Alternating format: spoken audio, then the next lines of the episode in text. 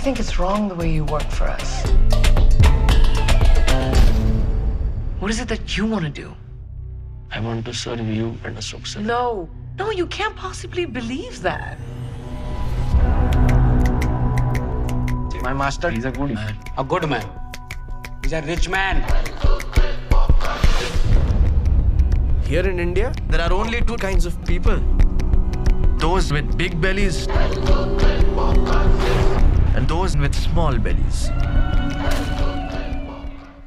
Hello and welcome to Step and Repeat, a weekly movies and awards show podcast by your two neighborhood friendly film buffs. My name is Andrew, And I'm Matt. and each week Matt and I roll out the red carpet and Step and Repeat banner for our feature film of the week. And this week, our movie is The White Tiger, playing on Netflix now. Been on Netflix about a week uh, uh, since we're recording this, at least. So, hope that means a few of you got the chance to watch it. Um, I know it's been lingering in the top 10 on the Netflix movies for a bit, so somewhat popular. Uh, and uh, uh, uh, I'm excited to talk about this one. So, it, it uh, is um, like not exactly Oscary, but it's like not totally obscure either. So it's like kind of new territory for us, which I always uh, enjoy talking about. Um, so we'll get into that uh, a little bit later, but uh, before we get into the White Tiger, we uh, start our week off with a sort of check-in uh, segment where we basically ask each other, "What are you watching?" in a brilliantly titled segment we call "What are you watching?" Brilliant. Genius. I just what's that like Lady Gaga clip where she's like brilliant genius. Oh, is that the one where she's like promoting? Showstopper. Yeah. Where she's like promoting like A Star is Born and she like says the same thing Yeah. Like over and over again. uh They all have their scripts when they're out on out on the road. yes. Uh which we don't get this year, like uh because of COVID. Um, I know. Uh no people out in out in the Hollywood wilderness. Um I know they're doing some Zoom where like they interview with the local news or entertainment reporters. yeah. Um, like the Junket, press junket. circuit is yeah yeah it's Yeah. still very much alive it's just like totally different yeah. you And I'm like not gonna go out of my way to watch them either. i know um i've listened to some podcasts but that's like about it not that i would watch them uh in a normal time either so I I do enjoy some press junkets, like not necessarily my local ones, but like some other ones I find kind of entertaining. Um, and like the national ones too are pretty good. But Yeah, so um, some of like the trade magazines, like the Hollywood Reporter and Variety, do roundtables every year where they bring like they have like an actress roundtable. They bring in like five, six, or seven major actresses um, promoting their Oscar movies in a year, and they just like all sit around the table and talk about yeah, movies for a half an hour. and it's fascinating just Oh because of the people who are there. Exactly. So um, this year, Variety did something a little bit different because they obviously can't really do that this year. Um, they had like Zoom conversations. They were like one on ones, and uh, the pairings have been like really cool um, to watch. There's one that I have like bookmarked that I uh, want to watch, which is like Riz Ahmed and Steven Yeun. Uh, but by far, the best pairing uh, is Glenn Close and Pete Davidson. oh, really? I gotta watch that. Oh my god. exactly. It's like that is so out there and so random, and I need to see it. I just like need to watch this. That's hilarious. Uh, so like just like kudos to the whoever thought of that. It's like uh, Snoop Dogg and Martha Stewart. exactly, exactly. Not that I'm putting Pete Davidson in any kind of category, but I am. Uh, that's great. Yeah. yeah, I just so there is like still some creativity that like, Yeah. we can play with. God, if I were like put in front of Glenn Close to interview her, God, I like wouldn't even know what I would say. Like I probably couldn't even talk. Yeah. blah, gorilla blah. Glenn Close seems pretty chill. Like she seems like a a person who's very easy to get along with. She doesn't seem like a diva by any sense of the word. no, not at all. I respect Glenn. Same. Even even though even if Hillbilly Elegy sucked. I still stand by what I said. She was snubbed for an Oscar when she played Cruella. Uh, maybe when she gets nominated for her like tenth Oscar, she'll win. Um, it'll be so sad if she wins for uh, Hillbilly Elegy. I don't think it'll happen, but I, uh, I don't know. Maybe in the Emma Stone uh, Cruella to make a cameo. know, yeah. Yeah. Probably. here first, folks. Yeah. So, all right. Well, um, I guess back to our created, creative titled segment. What are you watching, Andrew? What are you watching? Uh, this has been a very great week for me uh, because I have been watching movies at the Sundance Film Festival, which is still going on right now as we're recording. And uh, this is my first Sundance Festival Mm. even though it is taking place all virtually this year, uh, but in some ways that has made it more accessible to people because you know I can't uh, afford a trip out to the mountains in Utah in Park City, so uh, that means like, I actually get to watch the movies at home, and uh, it's been really exciting. Uh, I've seen five movies so far, and I have one left. I got six tickets. And uh, the really cool thing about Sundance is it is like pretty much all world premieres. Like these are mostly movies that like no one's really seen other than the people who work at Sundance. so uh, so it's like really fresh and a new sort of opportunity to get to see all these movies and you decide what you want to see like simply based on plot synopsis or cast um, or directors because like there are no reviews of these movies yet. So it's always really cool to like see like what's going to be good because you have no idea. Uh, and these are all like movies that don't have or most of them don't have distributors yet. Uh, so like they don't have a release date but um, you can anticipate seeing these movies either in theaters or at home in the world we live in now. Uh, at some point in the next year year and a half um, uh, i can't speak to the movies that i haven't seen because there were the top my top two movies I was most looking forward to both sold out by the time I got tickets. Um, and shout out to you, Matt, because you were the one who um, sent me the link about like 30 minutes before tickets went on sale. Um, and There you go. uh, so you're responsible for this. Um, Can I, can I ask what your top two were that you missed? Oh, um, that I was most looking forward to uh, this movie, Passing, uh, which uh, is the directorial debut of uh, Rebecca Hall, the actress. Oh my god, I'm obsessed with Rebecca Hall. Sorry. I, Oh. love Rebecca. I love Rebecca Hall. Yeah, I'm like one of her biggest fans. Uh, I yeah, that was the one I was most looking forward to, and uh, that uh, did not.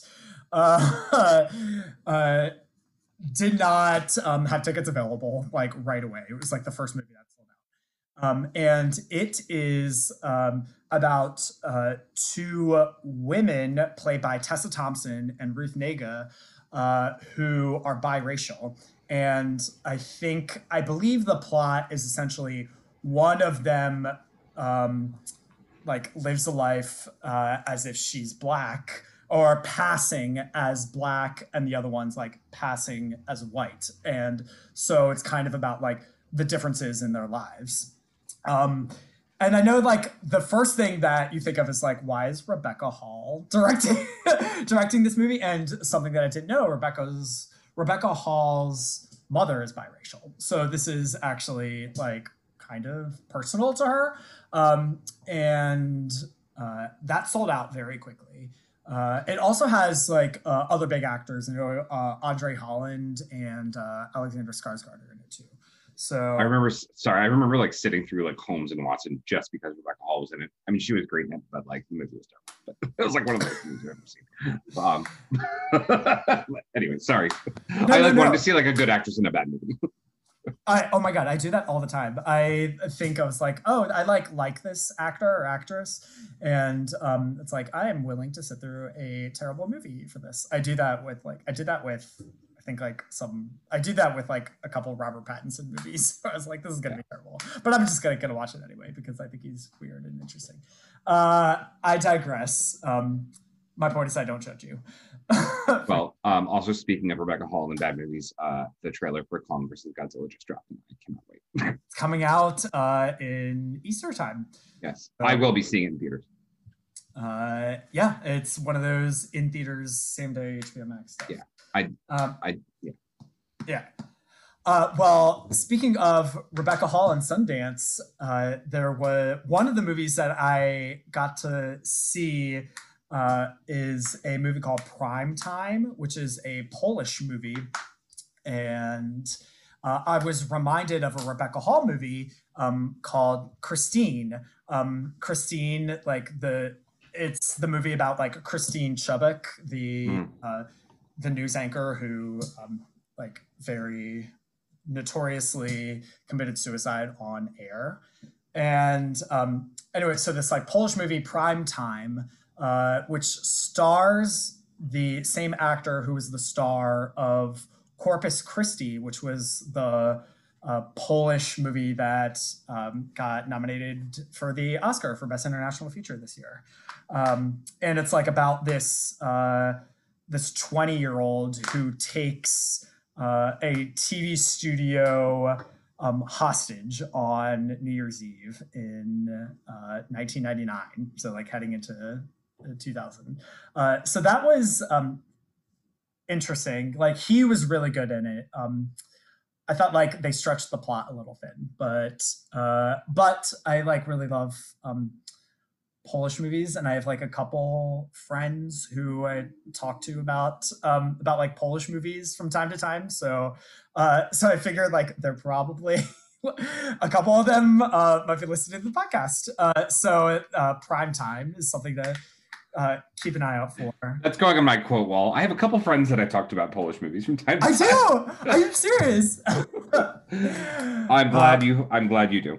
one of my um so uh we talk about the app letterboxd all the time and oh this has been another great thing about uh uh sundance is uh letterboxd is like such like a film geek uh community and it has been so thrilling to like watch these world premieres on sundance and then go straight to letterboxd and like talk to people about these movies in in essence um and see like what people's hot takes are and it's really fascinating really cool. Um but uh so letterboxd keeps track of your stats of like what types of movies you watch and um the most common language that I watch a movie in is English, shocker. Um, number two is French, shocker. I also like I took French in high school and college. Um, and my third most common movie is Polish. So, uh, so I watch like comparatively to other languages, I should say. I watch uh, a lot of Polish movies. Uh, anyway, back to Sundance. Um, I uh, another movie to keep an eye out on this year that I think uh, some friends of the pod would be really interesting is this documentary called Street Gang, which is uh, about uh, the creation of Sesame Street. And uh, it was just like an absolute joy um, to watch, and also like crying. I was crying uh, several times throughout this movie, but like happy tears, you know. Uh, so uh, so you gotta like get to see the birth of Sesame Street, uh, and kind of like a lot of things that I, I frankly just like did not know about Sesame Street, uh, like why it was uh, created, um, and um, and it was like essentially it was primarily targeted at um, uh, black children in cities. Like that was the purpose of Sesame Street uh, creation, and so they go like really in depth about like why they wanted to do that and like creating a sort of like urban environment uh, in Sesame Street. Um, and like they go in depth about like a lot of the characters, or at least the characters that um, premiered at the beginning. And uh, they do like some of their sketches, which like I find way too funny. I find like some stuff that they do on Sesame Street that I'm like dying laughing. Um, and like weird stuff like Jim Henson and Frank Oz um, are Bert and Ernie, and um, expressing my ignorance, I did not know that those two were Bert and Ernie. Da-da-da-da. yeah. Uh, Spoiler. So they have like they talk they go they have like segments about their dynamic and um those are like probably the two most famous puppeteers of like all time. Uh, shout out to Kevin Clash, who is a Towson alumni. uh, voice of Uh, Elmo. Sorry. oh they don't go into elmo i was like i was like kind of disappointed um at that. There are like a couple things that they leave hanging. The movie's really great so i'm like i am um i don't want to make it seem that it was bad but like they didn't talk about elmo at all and i was like i wonder why they didn't go into elmo and the most reason that i can think of is because elmo didn't become a character until the 80s and this is like mostly focused on like it premiered in 1969 so like Mhm. mostly focused on the beginning years so that's like the only reason that I can think of. But I, I was like really hoping they would go into Elmo. Yeah. Um, Well, darn. That, I know, Uh, I know. yeah. Not to dissuade you from um, from watching it, but maybe we'll get a sequel. Uh, I can tell you, Kevin Clash, who is the voice of Elmo. Um, you speaking of like when you're talking about like Sesame Street being about like the streets or starting out about the streets. Uh, he grew up in Dundalk, which, uh, which is like just like northeast of Baltimore, uh, and it's like a really uh, rough place. um, so yeah, that's like the first thing I thought of. Like, oh, like Kevin Clash is like from like not such a great area. Like, but then like you know, he ended up on Sesame Street, and yeah, Yeah, so- it's like really great, and like I, I love Sesame Street. I realized that I just like watched a documentary that was basically like how talking about like how great Sesame Street is. So, um, but like Sesame Street some does like some really great things. Obviously, being educational. So like obviously, blah blah blah, tips off educational development in children. But like they, um, they actively like went out into like the community to like figure out like what should we be doing to like show to put on our TV show? Like what is real life that like you want on this TV like go to activists themselves and like listen to activists. And I believe they, they like still do that today. I mean, like I don't know a single soul that is like Sesame Street is terrible or like or not progressive or any sort of way. Like they at they are very socially aware of things and change with the times, and um, I love that about them. Like Sesame Street has done like a lot of good for the world, basically. Well, I can probably think of about 73 million people that don't like Sesame Street or the message it sends. But it's like uh, that's like the thing uh, uh, oh my god and they they get into this like this segment where mississippi refused mississippi public television refused to air sesame street when they were like when it first premiered. And uh which is like crazy. Uh and so um they eventually like catered because um the demand was so high. Like kids were like, "Hey, we actually really love this show," and parents were like, "Hey, we want our kids to watch the show." And so like finally they started airing it. But like part of the reason that they really didn't want to do it is because it was like a racially integrated show, which in 1969 was like not okay for Mississippi Public Television apparently. Um, but anyway, so that's like uh I watched like the Q and A with the directors. They said it's getting a theatrical release in the spring, and um, it uh, will also be on demand in the spring. And they said it's probably coming to HBO Max in the fall. So Street Gang, be on the lookout for that. Um, and Cool. um, the one other movie that I'll give a shout out to that honestly, when I watched it, I knew I liked it, but I thought it was like a little bit sloppy. But I've been thinking about it um, a lot since I saw it. Um, is this movie called On the Count of Three, um, which is the directorial debut of um, Carmichael um, from the comedian, and he had this like show. I think it was on like NBC or something called like the Carmichael Show. Um, so uh, it is about uh, these two friends who um, like form a suicide pact essentially. Like they're going to spend one last day together and they're both going to kill each other at the end of the day. This is a comedy. It is i know i know. Um, it's a black comedy for sure. Uh, but uh, it's um, it is like tonally kind of like all over the place. Um, but i was like really kind of like fascinated about this and like kept thinking about it um, so it stars um, Jerrod Carmichael and Christopher Abbott, uh, who um, is really good in this movie, and he has like this like sing along to uh, Papa Roach, uh, "Last Resort," which is like a famous song about killing yourself, um, and like they joke about it, and like they both have like such really good dry comedic timing, um, and it like kind of works even when it doesn't. Um, so it's just like this strange movie that I like can't stop thinking about. Um, plus, there are some like really great minor roles, like almost to the point of cameo, um, but minor important roles like Tiffany Haddish and Henry Winkler are both in this too.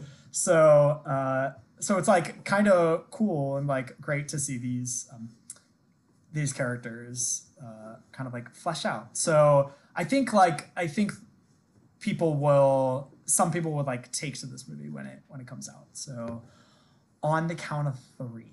So um, yeah, I I just like I there are a couple other movies that I watched too. I won't get into this like weird acid trip animated movie called Cryptozoo. Um, so it's very adult um, and strange, but uh, I kind of liked it. And like a super indie movie called John and the Hole, quiet indie movie called John and the Hole about a 13 year old who traps his family in a bunker. so, uh, yeah. Um, uh, so, and the one movie I still have to watch is Robin Wright's directorial debut called Land, which um, I will be watching uh, after we record this tonight. Um, but it's just like really cool to watch. I I saw the tra- trailer for that. Yeah, it's coming out real soon. Um, but uh, I, I basically with Sundance, um, I'm just reminded.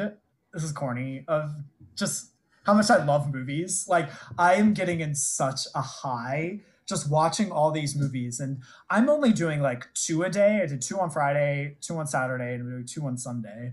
Uh, and like there are people who watch like six movies a day and i um my biggest regret is honestly not getting more not like being more experimental and like i was like i should do i should rent this i should do this and by this point they're like all sold out um but this was also like my first really big virtual film festival so I'm sorry. How do you sell out of virtual tickets? It's like that's so that's so dumb.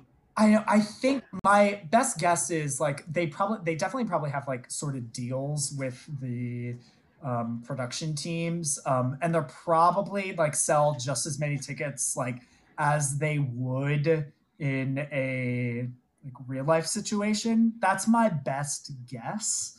Uh, but I can't say for sure. I like don't know what the business sort of model is. Yeah. I don't know.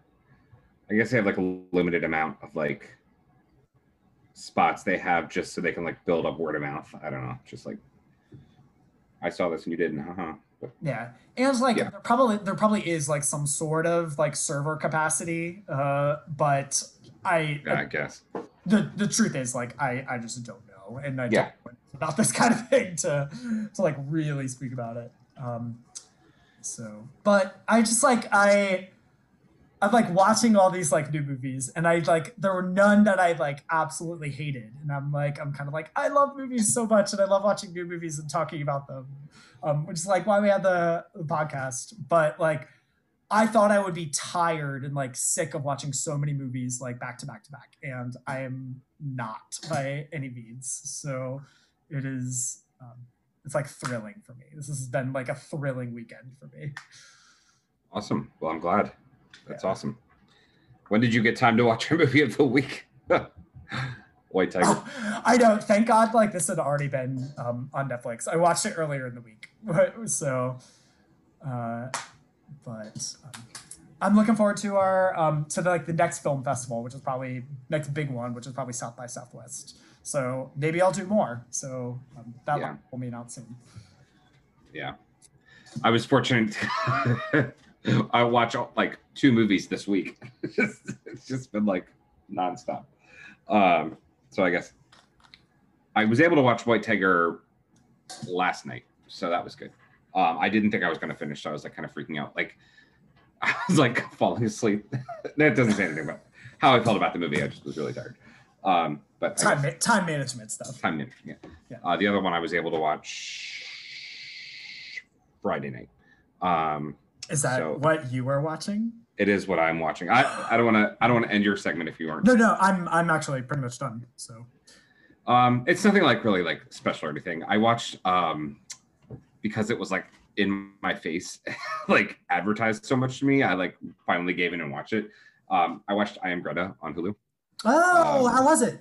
yeah it was i uh, it was good i mean it's it's exactly what you expect um i just like every time i went on instagram like i always like like i get these ads from hulu and like it was just like in my face every time i was on instagram like greta Thur- greta was just like there like watch my movie watch my movie watch my movie i'm like oh fine so i just like gave in and watched it.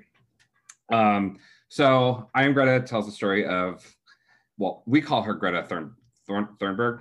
Um, Thunberg? Thunberg, Thunberg. Thunberg, but it's like Yeah. she actually pronounces her name like Thunberg, Thunberginin or something like that. Um, it's very hard to pronounce it. I can't pronounce it, so I'm just going to call her Thunberg. Um, so it's so the movie takes place. It starts, I believe, in August 2019, or no, a couple months before that. So um, it takes place a few months. So the whole movie is like a build up to her big speech at the UN, um, where she like is very passionate, and you've all heard it, um, where she tells the adults that they should be ashamed of themselves. Um, so it starts out like um, it kind of introducing Greta and who she is, and um, how like her strike started, her climate strike started, like just her solo like leaving school one day and going to sit in front of um, the parliament in Sweden or wherever, or um, I guess the government building in Sweden, um, and just like it, the whole movie is like how the movement kind of progressed over time.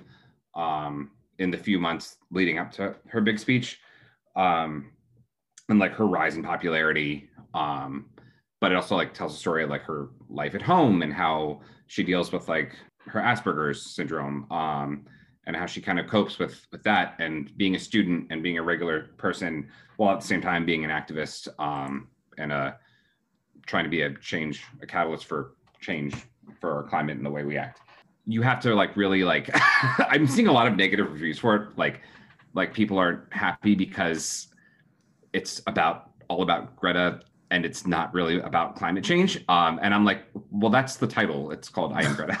Like like why are you surprised? Um Also, there are like umpteen climate change movies. yeah. So, um, like watch Yeah. an inconvenient truth. yeah exactly. So uh so this is more about like her and like like her activism rather than what we can do to change which like is great. So um i i thought it was i thought it was good. I thought it was very like it was very short. I did want a little more. It was like just under an hour and a half. I but i kind of wanted a little more like backstory about greta like her growing up. It it kind of like it kind of just picks up like like right where like she like starts her like protest um there's a little bit more about her childhood and her backstory and like you're kind of like with her and her dad through the whole movie. Uh, but there's not a whole lot about her extended family or her mom or like you know any real troubles at home. They go a little bit into her mental. I don't want to call them like mental health issues because they're not really issues. They're um, but like how she like balances her life and her mental mental stability. And it's really sad in some parts, like just like the negative attention she gets from like people all around the world, like making fun of her Asperger's and like making fun of how the way she looks and the way she like like calls her like a little brat. It's like Do- yeah, Donald like, Trump, yeah. one. It's really disheartening. It's really sad, especially like in this. There are like some scenes where like like she doesn't react to like the negative like all that, but she like what she reacts to are like like her her reactions are based on how people are reacting to the movement and the climate and climate change and how adults are ignoring that. Like she doesn't care what people think about her. So that was that's kind of like where her passion lies, and it's it's sad for me to see other people treating her the way they do or like talking about her the way they do. Um but there's some like really cool scenes like where she meets like with emmanuel macron the president of france. Um so it's like like she like meets with him for like five minutes and it's really like heartwarming. It's it's nice to see. Um and then like you know you see like her getting ready for a speech at the un and you see the speech and it's very passionate. It's yeah i liked it i enjoyed it if you're if you're a greta fan or you know anything about her i I would suggest watching it on Hulu. Um, I hope I've sold it. you know, it's it's it's decent. So Um, so I have a kind of weird question. Uh, one of the coolest things I think about like Greta Thunberg is um, she doesn't fly uh, for like carbon emissions uh, reasons. Uh, so does like any of this movie take place on like a boat or? so I don't I don't want to spoil it. um, one of the one of the really cool things about this movie, uh, I guess spoiler alert, um, is a good chunk of the movie takes place on the boat, like this Ah, trip across cool. the Atlantic. So it's not as it's a little anticlimactic because like there's no like they don't really run in severe weather. So, but I mean, like you do kind of like journey across the Atlantic with her, and you like see as she's like being welcomed into New York, and it's really it's really cool. So, like just like sailing into the harbor. I don't know why. Like for unknown reasons, I can't tell you why, but I find like boats so cinematic. Like just like being on a boat is like so fascinating to me. so like Titanic, uh I mean this like uh, I am I mean, um the movie the like the Let Them All Talk movie about like a cruise like any movie that can make a cruise seem appealing in COVID is like crazy to me. But like the idea of like just being on a boat is just like so fascinating to me. I mean, it's like you know, yeah. Well, we're not we're used to being on land, you know, and I feel like being on a boat or being at sea is its own special effects, if you will, because it's like so unpredictable. Like the water and the weather out there can be so unpredictable, and it's it's scary and it can be intense, and I guess you get different feelings when you're out at sea. I don't know. Yeah, and like on an airplane, you're just like kind of seated. You're it's like not that interesting. It's less interesting than a boat, I think. Um, I hate I hate flying. I just like every time I like fly, I think like God, the only thing below my feet is like thirty two thousand feet.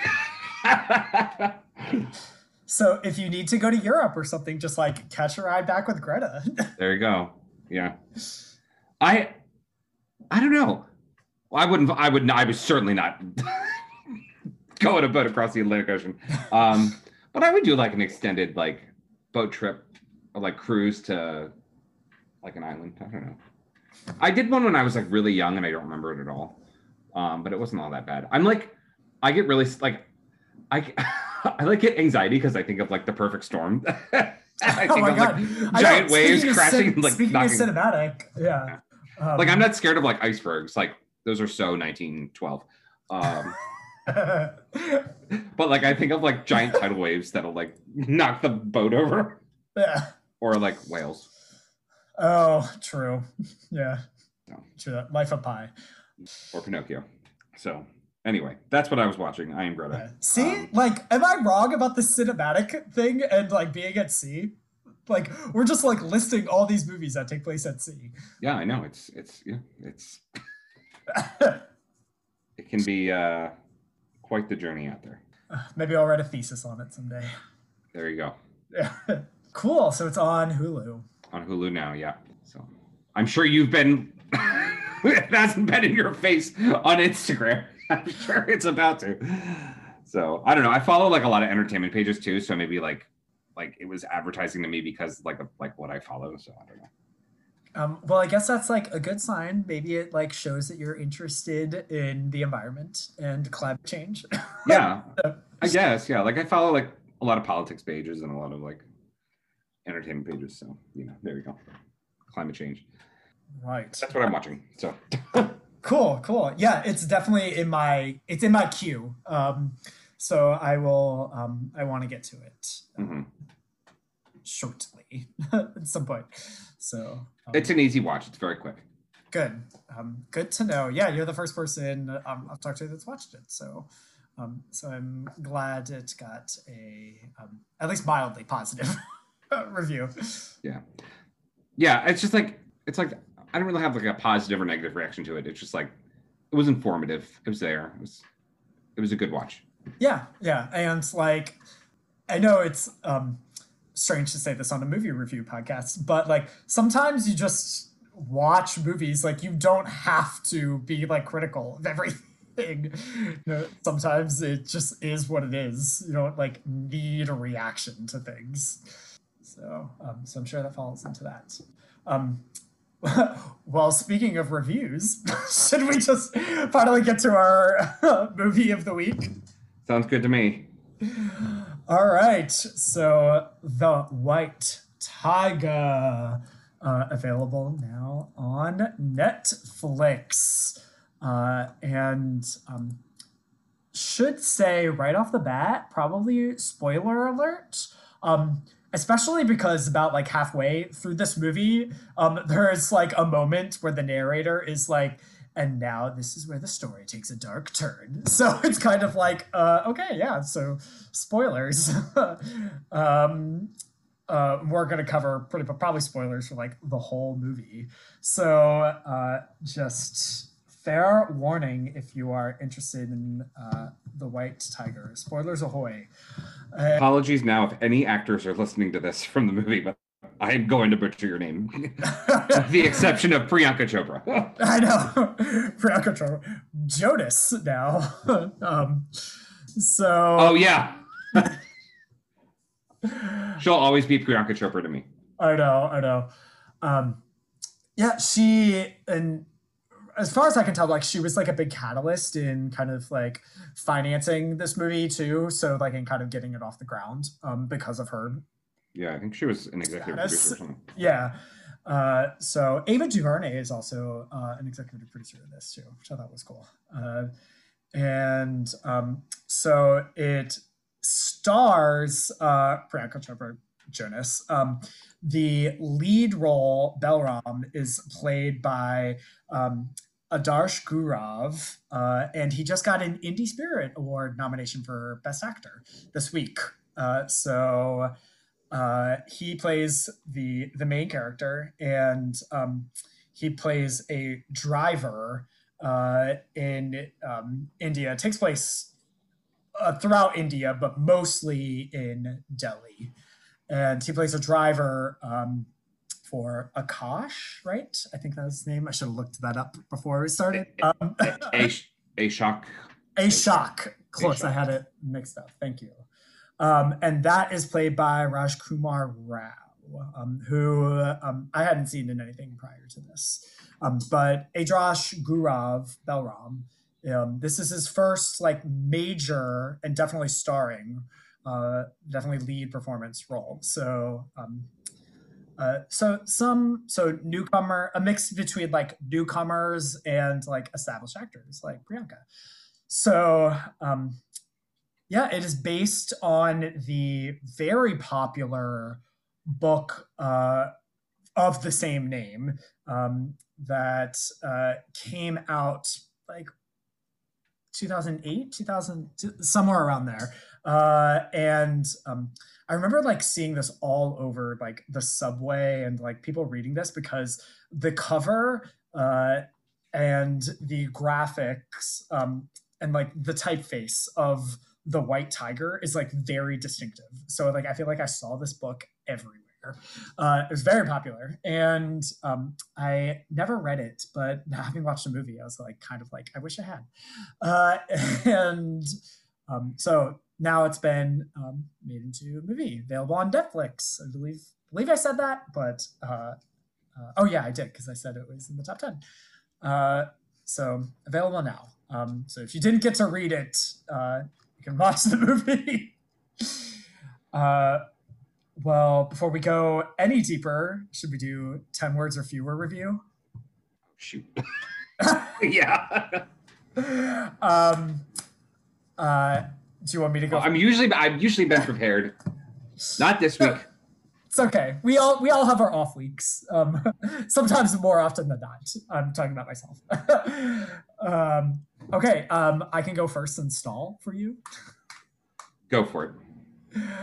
Uh, okay, so my 10 words or fewer is uh, exactly the type of movie Netflix should be making.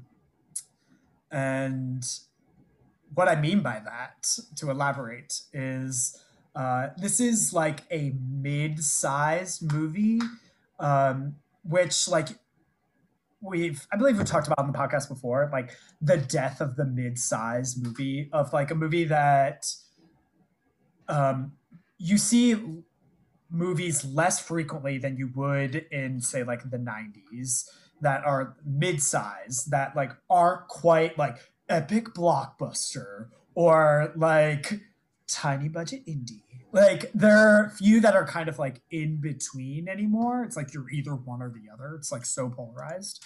Uh um and which makes like the mid-sized movies that come along um strange because you're like wow like you really don't see these. They don't make these types of movies that much anymore.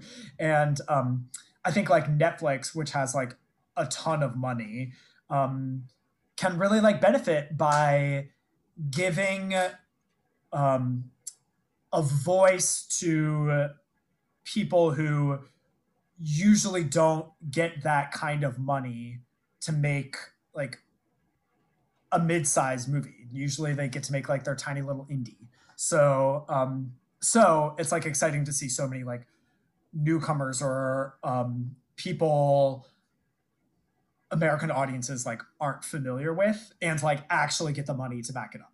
So I think like Netflix should make more of these types of movies. Um like even if it's like not like a perfect movie.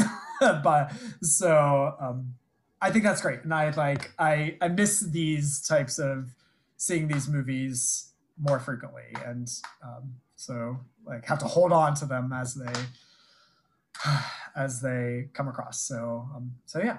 So uh, that's my. I think that was more than ten words. I know. I was stalling for you. I said. I'm I ready. said I was like, let me elaborate, which is why I was like, I'm gonna go on like a three minute time. um, okay, so my 10 words are fewer, uh, and just I'll just keep it on the I agree with you. Um, but my 10 words or fewer is Netflix's Tiger King has been dethroned.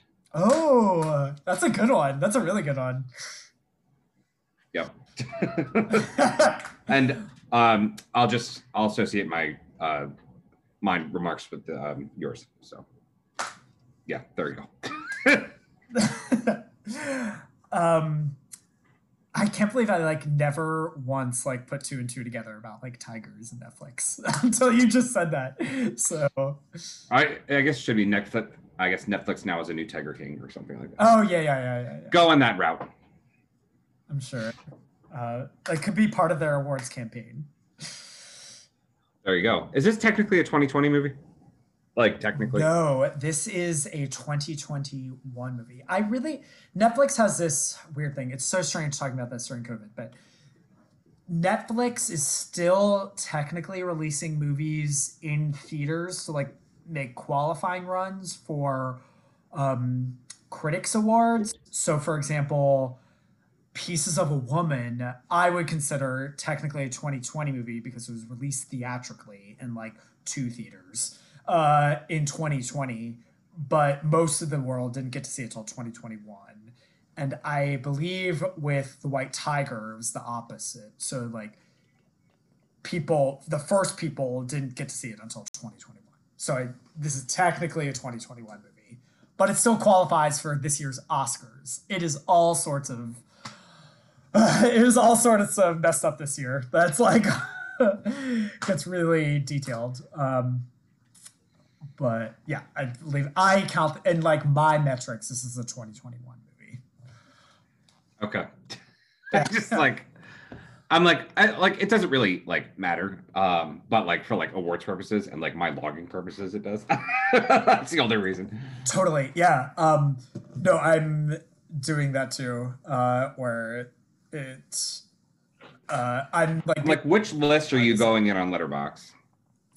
Yeah. Um, I my my count is anytime that a movie premieres outside of a film festival for the first time, um, what theatrical year is at. So that's like my sort of list. And that either means in a theater, and it could just be one theater, or on streaming. So so it gets it, it gets very complicated because like a movie like Minari or Nomadland had one week theatrical runs Yeah. in 2020. So it's weird because of my list. So I'll consider that a 2020 movie, um, even though like the majority of people won't get to see it for a couple weeks. They're coming soon, I promise. uh, but that's like a weird sort of footnote, you know. Yeah. God, these times are so weird. so I know. I feel like there's gonna be like an asterisk next to like every movie uh, for a while. So yeah, 2020, but yeah, so anyway, um, so I guess sounds like you liked it. yeah, I did. I um, it was a fantastic week to watch this movie because like as we're recording this, like what's happening um on Wall Street right now with uh with GameStop and Redditors uh and like the short the shorting of uh GameStop um, and like these hedge fund managers, like you don't like have to fully understand everything that's going on, but the gist of it is is beating Wall Street goons at their own game, like the poor beating the rich at their own game, and uh, that's exactly what this movie is. is like it's a rags to riches tale, um, and he and kind of like in essence it's about like the dirty sort of tricks that you have to play to like stick it to the rich. And uh and that's exactly like what happens throughout the course of this movie. And i'm like watching this as like everything that's going on um, on wall street right now. And it's like oh wow this is like kind of crazy. Like these parallels that are Yeah. Yeah, especially the one scene like where um like towards the end where he like gets all the tips about like how to screw up like how drivers screw over their um their masters. It's so like weird when they call them masters. masters i know i thought i like keep thinking that too What is this like 2007? Like come on. so well i guess the book was written in 2008 um Yeah. I just I um I I now I tend to uh figure out what years movies take place by the kinds of phones people have. so Oh like. Priyanka Chopra is like using her Motorola Razr and he's using like one of those Blackberries. um uh, no i um do that all the time too like um if i see like an ipod mini somewhere it's like oh what do you uh what year is this now Yeah. uh 2005. yeah um yeah like uh they and this movie like i does like i think like produces some sort of interesting questions um uh, I feel like maybe it's this world we live in, but like I feel like I constantly like talk about like the state of capitalism or whatever. Even though socialism does play a key role, like there's a character who's literally called the Great Socialist. Mhm. um, so this is like a little more on the nose than most movies, but um, how they they kind of like talk about like the Stockholm syndrome ness to capitalism in a sort of sense. They don't say capitalism outright, but maybe like materialism is a better sort of thing of like we all can kind of see our future and the way like our the way our future will play out more or less. Um, and we know for a lot of us like particularly if you're lower class it's going to end up in misery and we still just accept it. Like you still just kind of go with it and uh, they um, uh, Balram calls it like it's like a chicken coop. He like compares it to a chicken coop, uh, and um, how like chickens like know they're gonna get slaughtered. They can like see their friends like get their like necks chopped off, and like they don't resist it when they're chosen. you know, so it, he kind of um, compares it to that, and like I think that's like a really sort of interesting concept. Yeah, yeah, yeah. Oh, that was a that was a brutal scene, actually. I know, I know. I was like, oh my god, like even me just like describing this is a little macabre. yeah. Um. So that was a good. uh That was yeah. That, so anyway, yeah, that was a really good comparison. Um, like I just like you, I also couldn't like resist thinking about what happened this week on Wall Street. I've like this like this timing here is just too perfect. Um and like I also think like like in terms of, you know, anyone who I, I won't I won't compare this the whole time to but like um in terms of like the chicken scene and like I'm like sitting there thinking like like we're like anyone who's investing in the stock market like or like any like normal person like we're also kind of like the chickens like um like anything that happens on wall street like we just kind of like accept and move on and like you know we like really don't like don't even know what we're doing and we let like these people just kind of like trade and buy as like they see fit and like making billions and millions off of like people like us. Um and so like if anything actually happens like you know we're we just accept it just like we're the chickens so um you just like make these comparisons like to like what's going on this weekend like you just can't help it but anyway um yeah, it really did come out at like such an opportunistic time. i know i just like and i'm sitting here like thinking like watching this whole movie and like getting like anxiety and like the whole time i'm like you know um i'm like should i like should i buy that game stock and really stick it to the man so I know. I feel like um not to this is not a Wall Street podcast. Um, but I feel like my the time has like come and passed for like for me where I'm kind of like, eh, I'm just enjoying learning about the, what's going on. I'm not actually gonna partake in anything. yeah Uh but Yeah. I like um I like kind of want to go back and watch like The Big Short now and like be like I kind of understand, understand what shorting is. I what know. Yeah.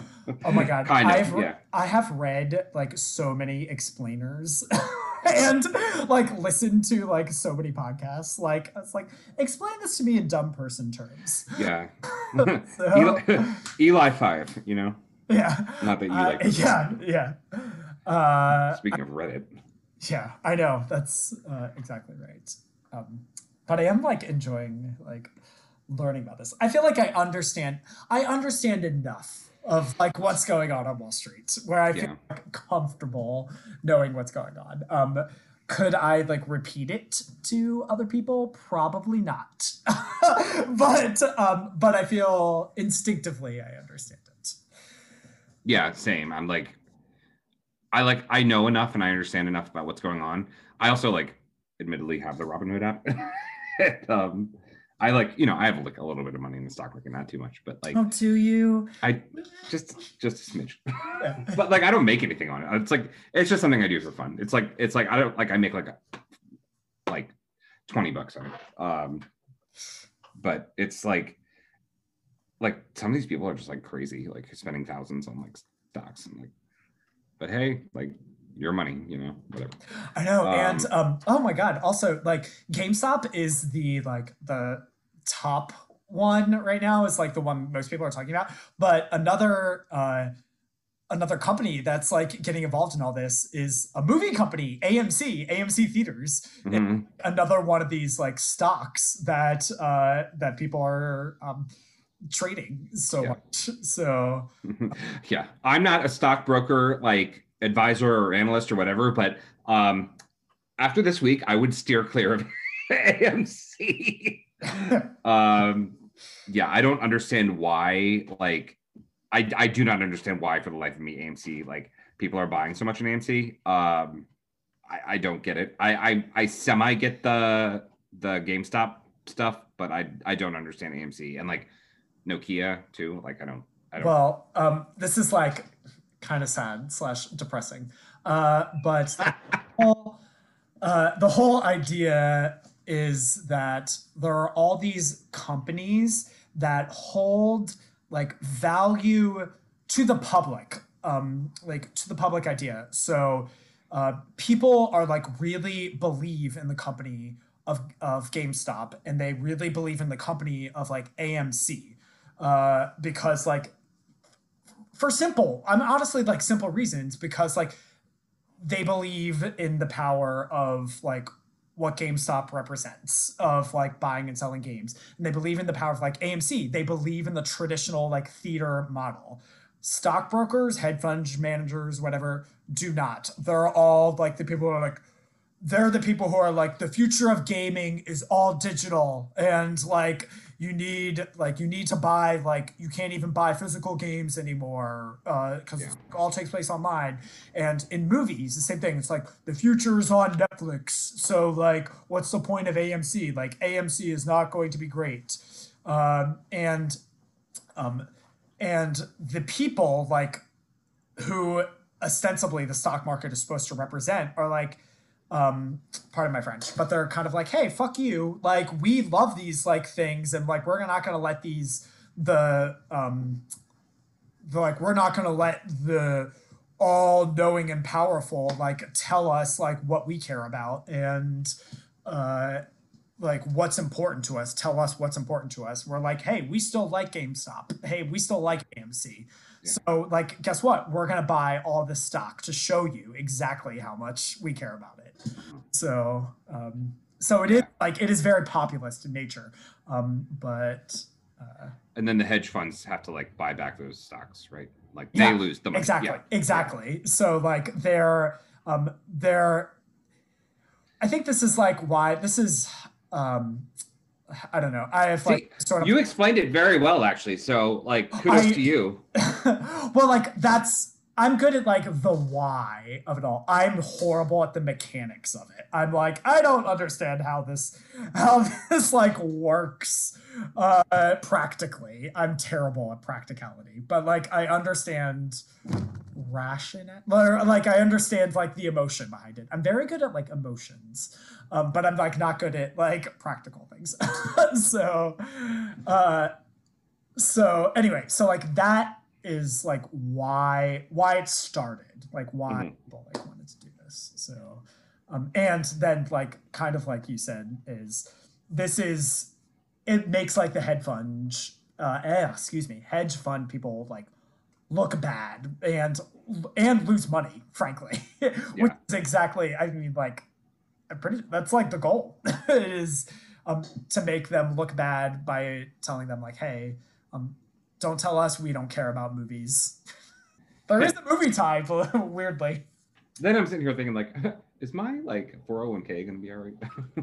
um, but you know, it's a bubble i mean like as it's a bubble. Yeah. it's a bubble like frankly so that's why like i think in terms of like s- i don't know. This is where it starts to get into the practicality of things where i don't really know what i'm talking about. Uh, but um, uh, i don't think like no one really knows how this is gonna end but um but like i think most people kind of like agrees like this is like everyone agrees this is abnormal. Like that's like the intent behind it. It's like supposed to be abnormal but um no one really like knows like what's going to happen in the future but as far as like i know i think mostly everything else is it eventually it'll level out isn't that like the purpose of the stock market like eventually it'll all Yeah. be normal again.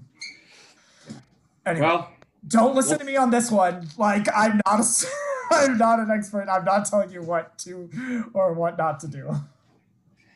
And people are calling this what the fourth I Wednesday, the fourth I in the 2021. So it was a what um, insurrection, impeachment, inauguration, investment, or something. Oh, I was gonna say like, what is the fourth? What like what's the fourth? In, investing. Um, Yeah. I, I I made that up, but no, that is but- good. That is yeah. really good. Um, but yeah, like the fourth like big event to happen on a Wednesday in 2021. So we'll see what this week brings. Um, anyway, so back to White Tiger. That's a White Tiger. Yeah, but like I was, it did.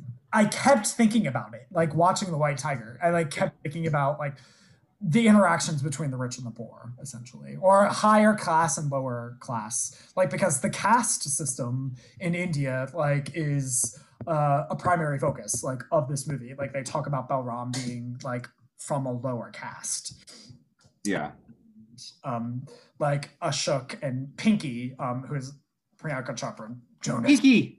Yeah, that's her name. Like they're like higher um, caste. Even Here's though, the brain. oh, I, oh, I see what you did there. Um, uh, She's Pinky and the brain. Um, no, like I never really like I learned about the caste system when I was in high school, but I never really like grasped the concept or understood what it was. But I think this actually painted a really good picture, and like I have like a better understanding now or idea of what the caste system is and how it works. Um, so, I, I appreciate like the White Tiger like also as a learning experience too.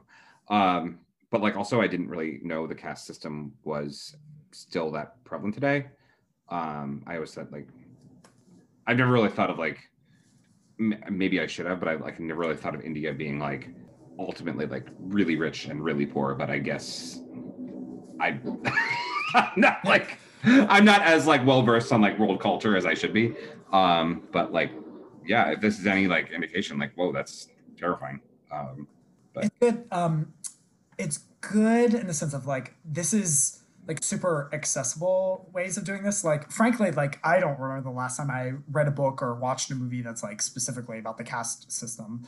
Um, but my kind of read on this, again, like expressing my sort of ignorance to this too, is um, I don't think like the caste system is as pronounced as it even was. Um, I would let's say like prior to British rule um, Yeah. in India, but uh, but there are like definitely these like lingering aspects to it of like hey you come from a higher caste versus like a lower caste. Even if like people say they don't care um but like the truth of the matter is like the higher caste like still treat like the lower caste like poorly. Like and um i think like the white tiger is kind of like exposing the pointlessness of it all Yeah, yeah, really.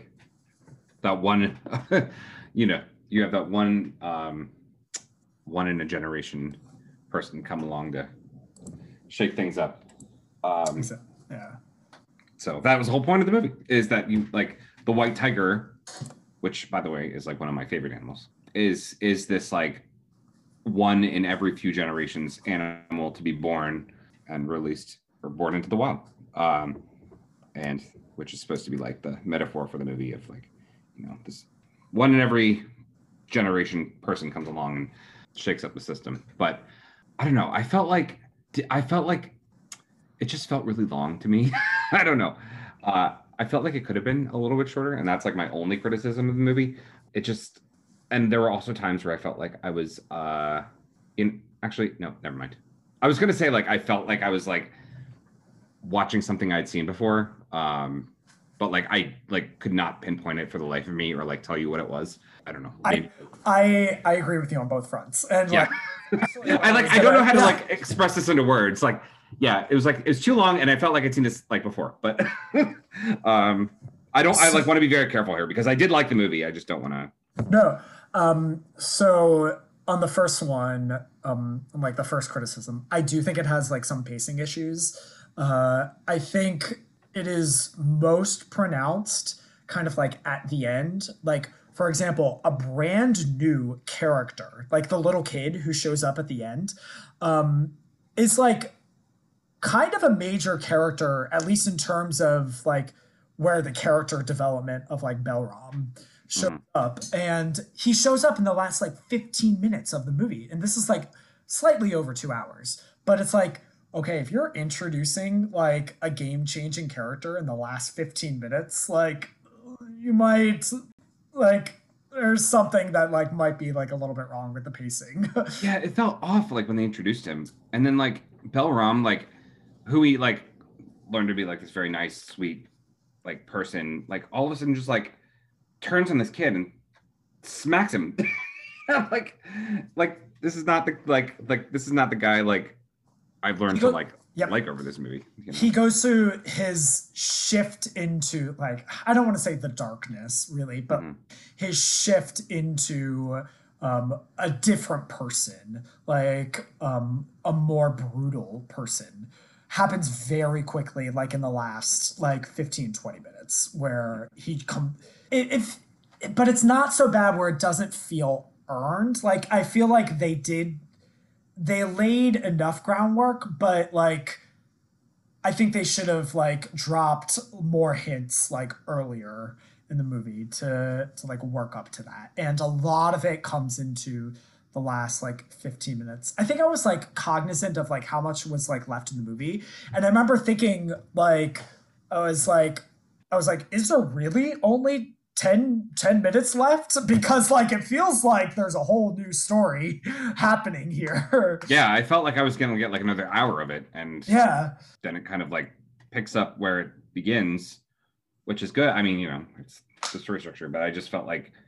I felt like what like while I felt like it was too long, I felt like I was there was something missing there at, at the end. So And I don't know. um, so it's like it's all narrated by um Balram. And like I mentioned this like at the beginning, like halfway through, um, the story shifts uh because like Pinky accidentally kills a child, runs Mm. over. Um, oops, a major major plot point. I know we gave the spoilers, um, but like that is like what the second hour of the movie comes is about really. So like I don't know. Is this mo- this movie's like what two hours and ten minutes, something like that? Like the first hour is about like his rise from like a small village to become this and like working his way up uh, to become um, this driver uh, in Delhi. And so it's like you're kind of like standard rags to riches in the first hour. And then like the second hour is like dealing with this aftermath of him sort of like taking the fall for like Pinky's um, uh, vehicular homicide. And I mean, am I wrong? yeah, I mean, no joke there. yeah um and then like the last 10 minutes are like about him like starting his own driving company so it's like it's this weird sort of pace um and i i wonder if this is like a page to screen sort of clunky adaptation it's not bad but like i feel like that would feel a little bit more natural in the book than it does on screen Yeah, yeah, I agree. I haven't read the book, so but like I I wonder how it would how it would read, or if it was in a different order in the book at all. Um, because I know some things get changed up. Um, and I also wonder like what would happen, like like where would this movie go, or like where would this story go if Pinky didn't commit vehicular homicide? Like, what would be Balram's like breaking point? Like, where would he like finally turn, or like would he like would he like turn on them and like you know still cut a bitch? Um, literally. yeah really Um, so I just wonder, like, you know, like, like why, like, was it was it because like they made you they made you take the fall for like like Pinky's murder or or like the murder she committed or like was he like planning to do this all along? Because like, dude, they like they were treating you pretty bad, you know, like. Yeah. I mean, I'm not. I don't know if I would go to the um extent that like Balram would go to and like kill my um my boss, even though they call him a master. Um, but like they treated him pretty bad, and you can't just like quit because you always have like the underlying fear that like these people are going to go after his family. Um, but like I also like I wonder like do they paint like this system like worse than it actually is? I don't know because it's pretty like it's pretty like mortifying like like the threats that Balram has to live with um or like the underlying threat that like they're going to kill his family and like by the end like you like don't even know what happens because he like it, it almost seems like ignorance is bliss to him you know but Yeah, it's it's like it's I pretty think it's assumed. implied, yeah, that they're dead. yeah and that's like the sacrifice he has to make in order to make it. do i make it successful like in my life and like kill 17 members of my family or Yeah. And like but like throughout the movie, um you can uh again somewhat clunkily, but uh you can kind of get the sense that like he stops thinking about them. Like he kind of like forgets to send uh money like back to them like he promised, but you can't tell if he's like willfully forgetting or if he just like forgets. like uh so all of this i think like gets to your second criticism where you're like i kind of feel like i've seen this before um and i this did made me think of like a s- somewhat cliche that you see in movies and tv shows i don't know. Cliche is not the right word but you see it again and again and a little bit more frequently. Uh, like this idea of like the benevolent master um of, Yeah. of somebody who is like a master. Um you see this like in a couple slave movies for example. Um but it's not just slave movies. Uh and like you think that they're good and they're nice to the the slave or the or the servant. Um but like when push comes to shove when shit really hits the fan they're like quick to throw them under the bus. Like they're like nope you are not like you are not us. Like you you may think like you're a part of our system but like we are not going to have this. Um the the movie that i was like actually most thought of was um atonement.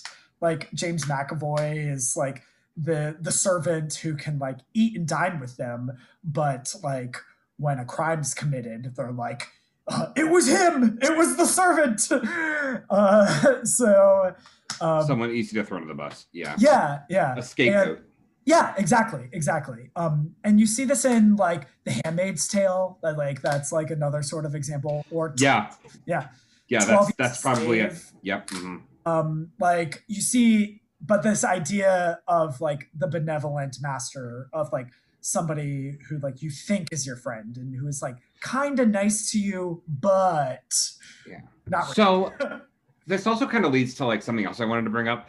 There's also this underlying uh, love story. I couldn't tell. Well, I could tell, but was Balram in love with Ash- Ashok? His match, like it, they make it seem kind of like he was like not obsessed, but I, I don't know, really like enamored or like in love, like not like he really liked like he describes like this like his scent and like he was just drawn into him um and the way he would look at him. And there were scenes when like pinky and um ashok would be like getting passionate and Balram was like you know kind of feeling it too uh and himself. So like i i couldn't tell if like he was like he wanted to be like kind of like the the, the trio or like the third person in that couple um or if he like kind of wanted Ashok all to himself. Um, so so like there was that there's this like point in the story where it's like okay, I kind of feel like there's a connection between these two. Like, are they gonna kind of fall in love? Um, are they going to become passionate themselves? Um, but then like you know it all kind of like flips it flip turns on its head when um, Ashok kind of like throws throws him under the bus, throws Balram under the bus. So Oh, like you're like, yeah. oh come on. So I kind of was like rooting for the two of them to get together. no, there is like I. You're not alone in that. I mean, Yeah. I have like I feel like I have a queer reading on like every movie I watch. Yeah. so, but um, there is. I definitely picked up those senses too. I kind of like ultimately settled on like, yeah, definitely. Like you could definitely see that. but I think like the bigger the bigger like point that they're making is like his infatuation with him and maybe it's sexual um but it's all at the very minimum it's just like an infatuation with um who Ashok is and how like Balram kind of wants to be him and there is like and that's where you can get like the queer reading of things of like Yeah. for people like see people who are like themselves and they can't really or see they see people and they can't really tell if they have an attraction to them or if that is the type of person that they want to be so like yeah so yeah i there's definitely a queer reading on this Yeah, so I guess that's like a little bit. I guess where my one of my frustrations lied with this movie is like I like I wanted this like I didn't know if I was getting like some kind of love story or not. Um, like did Balram like want to like be him? Like did he want to be Ashok or did he want to be with Ashok? yeah Um, and like there are times when I was like, you know, I was rooting for the two of them, but then I'm like, okay, this is clearly not where this is movie movie is going. I'm getting the wrong read on it. So, um, yeah, or like maybe I was getting, you know, have I had my own interpretations. So yeah yeah i um agree i i too i too picked up on that and all right, well, I'm glad I'm not alone. yeah um, yeah. So other than that, um, I really like Priyanka Chopra. It was she was like a breath of fresh air to see. Um, I think she's always incredible. Um, I didn't really like understand their relationship, like where did like I guess it kind of developed um, in the United States when they were in school together. Uh, but then he's I guess kind of unfolds like as the movie plays out, but then she like abruptly leaves. um, never comes back yeah, never comes back. Yeah. So, I like wanted more of her too. Um, i know i kept thinking she was going to show up at the very end and I know. Like, yeah, like, and she was like, it was really frustrating. Like, her character was really frustrating because she was like telling Belrock, Balram, Belrock, Balram how to like behave and treat people, but then like she would treat him like exactly the way that she told him not to treat other people. So that was also um, frustrating as well. Um, especially when they like left him alone. they drove off and he like just sat on the curb and I was like, that's really sad. i know Um, that was like such a cruel like that's a such a cool thing to do to like literally anyone I know. And he just like, but then going back to the chickens thing, he just sat there and like was like, Yeah. okay, I I should have been expecting this, and he was expecting this, and he just like just kind of sat there and waited it out. So yeah and they didn't even like think twice about that like they they themselves like didn't realize how cruel Yeah. that is yeah, very cruel person. So um and then like but like at the end, you know, when he finally snaps, um, he's like sitting on the curb and a woman um a homeless woman comes up and like asks him for money or asks him for food and he like kind of freaks out on this woman and like tells the police that like they should arrest her um and like he like starts screaming in the streets like leave me alone leave me alone um and i guess that was like kind of the breaking point where you like uh like this like character is completely different than the one we have gotten to know over the last hour and 45 minutes Yeah, Um, there's like like there's no. This movie is very um, almost like kind of like black and white in your morals, as in like you can't be successful without being dirty. Essentially, is what yeah like this movie's saying. and i even think there's like a line like in there like you know the world isn't black and white but like clearly like the characters in this movie are yeah, so i don't know um yeah, it's like it's Anyway. interesting and it's like entertaining. It's like it's it's an interesting like concept to like think about um and um you're like genuinely kind of like interested to see like where the story goes um Rag Yeah. Rich's stories are always like Yeah. really fascinating It, it is very entertaining, and I, I really enjoyed it. And I don't want to sit here and like sound like I didn't like it. And I'm also like kind of like all over the place when I think about this movie because there's like so many different aspects like to this movie. Like I, I just like I think about one thing and then I think about the the uh, next thing, like the beginning and the end. And I kind of like compa- I keep comparing like the beginning and the end, like the character development of actually all the characters. Um, and like, so it's it's it's difficult to it's not difficult, but it's like, yeah, well, it's difficult to talk to review or talk about this movie in like a linear fashion. Yeah. because you kind of like have to go back and compare like who who was or how was someone then versus now. Um, so yeah, it's kind of like all over the place. and it is it's a narrated movie the, the movie is narrated and like the very beginning is like when he's like telling his story like so to speak so Yeah. um so in that way like it's a framing device Mhm. but um not like 100% linear too again something that's easier to do in books like books are rarely like linear like beginning to end like they usually flash back into some previous sense and um that's more difficult to do in any movie Yeah. Did you notice the uh the Slumdog Millionaire shout out? no what was it i did i Uh, really missed it yeah, it was. Uh, it, I think about it comes about halfway through, and he says in the narration, um, he says, "This isn't a this isn't a uh, tale of someone who of an Indian who can just go on a game show and win a million dollars." oh my god i wow to, went completely over my head Yeah, yeah. I was like, "Oh wow." yeah I know, like the comparisons are inevitable. It's like in an Indian movie that's about rags to riches. Like, of course, you're gonna think of the Oscar. Yeah. like I didn't want to. Oh God, and I felt so bad. And like I kept like comparing it to Slumdog, um, and I'm like, like I don't want to sound like you know, like there's like this is like the only Indian movie out there, but like it's a great movie and it's like the Oscar winner for Best Picture. So, um, of course, like I'm gonna compare it to Slum- Slumdog Millionaire or like think of like comparisons and um, well, like with that Similarities, reference, with that reference, it's Yeah. like we know. we we know we got it. Yeah, yeah. let's just get it out of the way. yeah.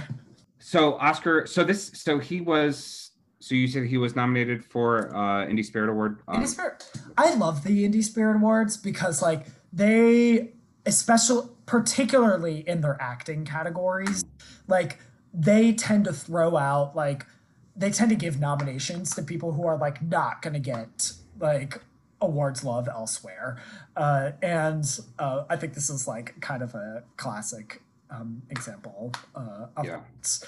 And Well, I was I was going to ask if we thought it was going to maybe get any Oscar love, but I don't. I don't know where.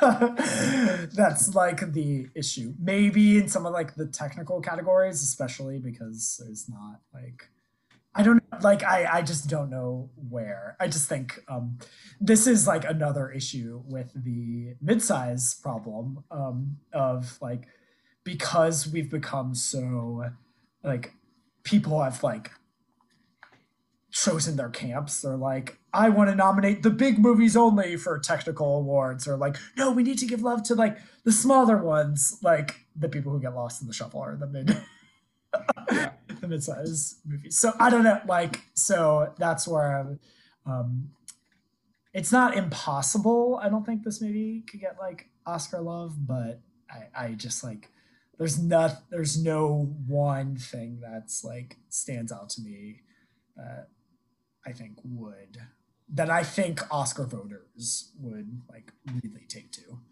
is this technically Bollywood? It's is it Bollywood? I don't uh I would probably say no because No. it's like Netflix like so Yeah, that's true. yeah.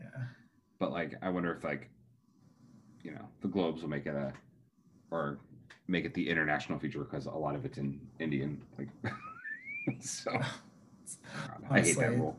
I know. Honestly, that is a valid question. I, I'm serious. Like, depressingly, that is a valid question. It doesn't need awards. It was good enough on its own. but it is like in indie spirit, like, and I think like he deserves it. Like Adarsh, like Gourav is actually like really good too. Um, Yeah. So uh, for like somebody who's like never led a major motion picture. Mhm. before like he like completely sells like the the character development um from from rags to riches as i've said like eight times so uh yeah so um i was like really happy to see him get a nomination Well, me too. So, all right. Well, I don't know if I have much else to say on this on White Tiger, unless you do. There's a beautiful shot of, a, of an actual white tiger too. Um, I love white tigers. I think they're awesome. I think they're so majestic, and like you get to see one up close, and it's really cool. So, Are you are you a white tiger? Are you a once in a generation? I am, yes. I haven't quite figured out what that uh, spark is yet, but I will let you know. the world hasn't fit. It's not that you haven't figured it out. The world hasn't figured you out yet. the world hasn't figured me out yet. Yeah. So, I'll find my spark one day. Speaking of movies, so uh, yeah. so all right. Well, do you have anything else on the White Tiger? I um liked it, obviously. Uh, despite its like its like occasional stumbles, like I find it like so very worthwhile. Yeah, I'm glad I watched it. I was I wasn't planning on watching it, but I'm glad you made me sit down and watch it for the the episode. So Oh, did I make you? Did I make you do it? Was it a chore? I mean, it wasn't no. Well, uh, I know. I'm, I'm giving you a hard time. it wasn't a chore, but um, it's not. It's not a movie I would actively go out and seek. But I'm glad I I, like it. I'm glad I watched it. Well, then I'm glad our our podcast about two neighborhood friendly film buffs can uh, give a different Yes, a different kind of movie. Then and hopefully, or maybe we've convinced you to see the White Tiger now on Netflix. Did we say it's on Netflix? Yes, we did. we did. we did. Several times. you mentioned it was on the top ten. And and not only that, but then like earlier in the episode, I also questioned. I was like, did we mention it was on Netflix? So yes, now I remember. also Oh. so Yeah. for- well thank you for uh thank you for helping me um kind of solidify my my review on this movie um i was a little mixed i'm not gonna lie but now i'm thinking about it more i i, I appreciate talking with you and thinking through watching films um and kind of establishing a solid review so yeah i enjoyed it I think will- I think we're pretty on the same page on Yeah. like mostly everything. sometimes no, no, I meant like on the White Tiger. oh yeah yeah yeah yeah Yeah. for sure for sure so all right um should we do we have a teaser for next week Uh, it's another Netflix movie. Ooh. Should we leave them in suspense, or do you want to tell them what, what's coming up? We get. Uh, I don't think we told them we were gonna do the White Tiger, so we'll do a. We'll actually tell give give you a heads up this time. right. On next on next week's episode, Uh, we have Zendaya and John David Washington for Malcolm and Marie. Uh, the new movie on Netflix uh, starting Friday, February 5th. Uh, and um, it is a two person show written and directed by the creator of Euphoria, uh, obviously starring Zendaya. So, uh, so it'll be a mini Euphoria reunion. Um, this was one of the first movies to be shot in COVID times. So, um, hence why there's only like literally two people in this movie. so, so I'm sure next week we're going to have plenty of discussions about age gaps and uh, uh, there's nothing wrong with that. There's nothing wrong with the age gap. Zendaya is 24 years old, I like know, not a child. I know. Well, a lot of people unfortunately still see her as one. So I know, I know. Um, it's that age old like problem uh, of uh, people who become famous. You're eternally the age that you became famous. yeah, So Wow. like people always, if you became famous as like a child, people will always think of you like as a child, and it's like unavoidable. So well, she's yeah, she's a Disney star. yep, yeah. So, all right. Well, we'll leave that for next week. Um, more discussions to come on Malcolm and Marie, not Marty. I know. I for I for months I read that movie as Malcolm and Marnie, and so like when I saw the trailer and it was Marie, I was like literally floored. Um, reading is good, folks. Yes. You should read, and because I apparently cannot. Let's get our Marnies, Marlies, Maries, all your M names. Just stick them all in titles, and we'll quiz you later.